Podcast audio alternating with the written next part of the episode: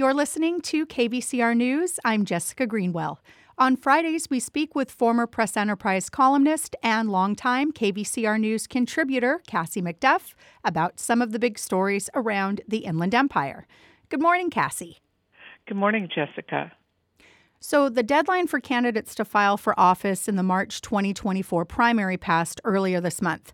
So how are the various races shaking out? Can we start with the city council races in both San Bernardino and Riverside counties? Sure. Let's start with San Bernardino. 4 city council seats are on the ballot, wards 3, 5, 6, and 7. All 4 incumbents are seeking re-election, but one of them failed to collect enough signatures to qualify for the ballot, so she's running as a write-in candidate. That's Ward 6 Councilwoman Kimberly Calvin. I think that could be a challenge for her to get enough voters to write in her name. We'll see how that turns out. There are 2 candidates whose names will appear on the ballot. In Ward 3, Councilman Juan Figueroa has 1 challenger. In Ward 5, Councilman Ben Reynoso has 4 challengers, including 2 former councilmen, Chaz Kelly and Henry Nichol. And in Ward 7, Councilman Damon Alexander has 2 challengers, former city attorney Jim Penman, who was recalled from office, and outspoken council critic Treasure Ortiz, so that will be an interesting race. In Riverside, Mayor Patricia Locke Dawson is running for re-election to a second term. She has 2 challengers. 4 council seats are also up for election, and 2 of them are open because the incumbents, Aaron Edwards in Ward 1 and Ronaldo Fierro in Ward 3, are not seeking re-election. Fierro is running for state assembly. 6 people are seeking Edwards' Ward 1 seat. 3 people are seeking Fierro's Ward 3 seat. We could see runoffs in both of those races. In Ward 5, Gabby Plasencia has 1 challenger, and in Ward 7, Steve Hemingway is unopposed. By the way, all 5 offices got an extra year added to their 4-year terms, while the city switched from odd-year to even-year elections for city offices. Well, thank you for the wrap-up there, and of course we'll be following along as all of these races progress and bring you the updates when we have them. Right. And what about the 2 Inland Empire Boards of Supervisors? Who's running there? Well, let's start with Riverside County this time. In the 1st Supervisorial District, there's an interesting contest with 2 Democratic state legislators seeking the office, Senator Richard Roth and Assemblyman Jose Medina. It's a nonpartisan office, but it's unusual for 2 colleagues in the legislature to run against each other. I could see where there might be some divided loyalties there. 2 other candidates are also in the mix, but the 2 legislators could well end up in a runoff. By the way, for county offices, a candidate can win in the primary if he or she gets a simple majority, 50% plus 1 of the votes. In the 3rd Supervisorial District, incumbent Chuck Washington has 2 challengers. In San Bernardino County, 3 supervisors are up for re-election. Supervisors Paul Cook and Don Rao each have 3 challengers. Supervisor Joe Baca Jr. is unopposed. And so how about the state legislature races? Anything interesting shaping up there? Well, yeah, in the state assembly races, there's going to be a rematch between Greg Wallace, a Republican, and Christy Holstege, a Democrat. Wallace is now the incumbent. He has 1 other challenger, also a Democrat. In the 50th Assembly District, there's no incumbent because of the redrawn district lines. 2 Democrats are running, Robert Garcia and Dijanae Marie Shaw. In the 58th Assembly District, 2 Riverside City Council members are pitted against each other, Clarissa Cervantes and Ronaldo Fierro, both Democrats. A Republican, Leticia Castillo, is also running. In the 60th District, incumbent Corey Jackson, a Democrat, has 2 Republican challengers. And in the 63rd District, incumbent Billy Saley, a Republican, has 2 challengers, a Democrat, and an unaffiliated candidate. Incumbent James Ramos, a Democrat in the 45th Assembly District, is unopposed. And so how about state Senate races?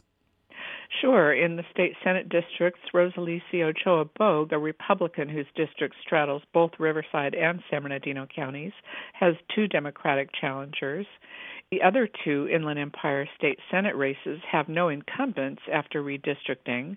Assemblywoman Eloise Gomez Reyes is one of 2 Democrats and 2 Republicans seeking the 29th Senate district seat. Assemblywoman Sabrina Cervantes is one of 2 Democrats and 1 Republican seeking the 31st Senate District seat.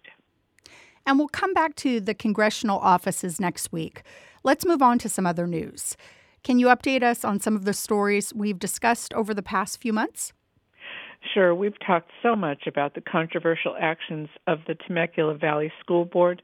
So the big developments there are the resignation of one of the Christian conservative board members responsible for those controversial votes. That's Danny Gonzalez. His resignation was effective December 15th, and a recall petition has been submitted against one of the other three conservative Christian board members, Joseph Komrowski, the board chairman. The signatures must be verified to determine if the recall will go on the ballot. To qualify, the recall requires the signatures of 12,000 registered voters in that district. Another issue we've talked about several times recently is the dispute between the Historical Mission In Corporation and the Mission In Foundation, which the corporation has filed a lawsuit to evict from its quarters in the Mission Inn. Volunteer docents with the foundation have conducted tours of the inn for years. That dispute remains unresolved, and now the foundation says it has had to cancel 2,500 tour reservations, which will cost it about $40,000. And the foundation already said it will have a hard time surviving without the space inside the hotel. There are a couple of lawsuits pending between those two, so an end to the dispute may be months off.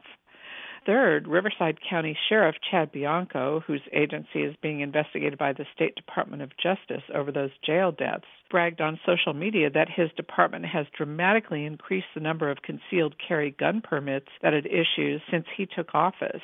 The department has issued 37,000 permits, bringing the total now to 40,000. Bianco said it's part of his campaign promise to uphold the Second Amendment right to bear arms. Fourth, San Bernardino County's report on the bungled response to the snowstorms that trapped people in their mountain homes earlier this year is delayed again. It was due in September. Now it's supposed to come out in January. And lastly, the Banning Record-Gazette reported that Beaumont passed an ordinance to crack down on the thefts of catalytic converters. It will be illegal to possess one unless you can prove you obtained it legally. Remember, 3 months ago, Riverside County toughened its penalties for the theft of catalytic converters, which reduced the amount of pollutants emitted by internal combustion engines. They contain precious metals, which can be resold, and that accounts for a soaring number of thefts off of parked vehicles. San Bernardino County and a number of cities have also toughened their laws. Well, it's certainly been a busy year in our region. And lastly today, there's some good news in the city of San Bernardino, especially if you're a baseball fan. Right. The Los Angeles Dodgers Foundation is helping refurbish three baseball fields in San Bernardino's Blair Park. The city and the San Manuel Band of Mission Indians are also helping to build the three so-called dream fields for a total of $1.7 million. The work is expected to be complete by June. The Dodgers Foundation has vowed to build 75 dream fields by 2033, the 75th anniversary of the Dodgers' move to the City of Angels. The Blair Park dream fields are going to be numbers 61, 62, and 63 of those 75. Oh, that's absolutely exciting news for baseball fans. Thank you so much for all of these updates and new information, Cassie. We appreciate your time as always. Thank you, Jessica. Longtime journalist Cassie MacDuff helps us out regularly on our Friday morning news wrap, and these reports are posted at kvcrnews.org. This report is made possible with the support of the Southern California News Group, publisher of the Press-Enterprise, San Bernardino Sun, Inland Valley Daily Bulletin, and other Southern California newspapers. I'm Jessica Greenwell, KVCR News.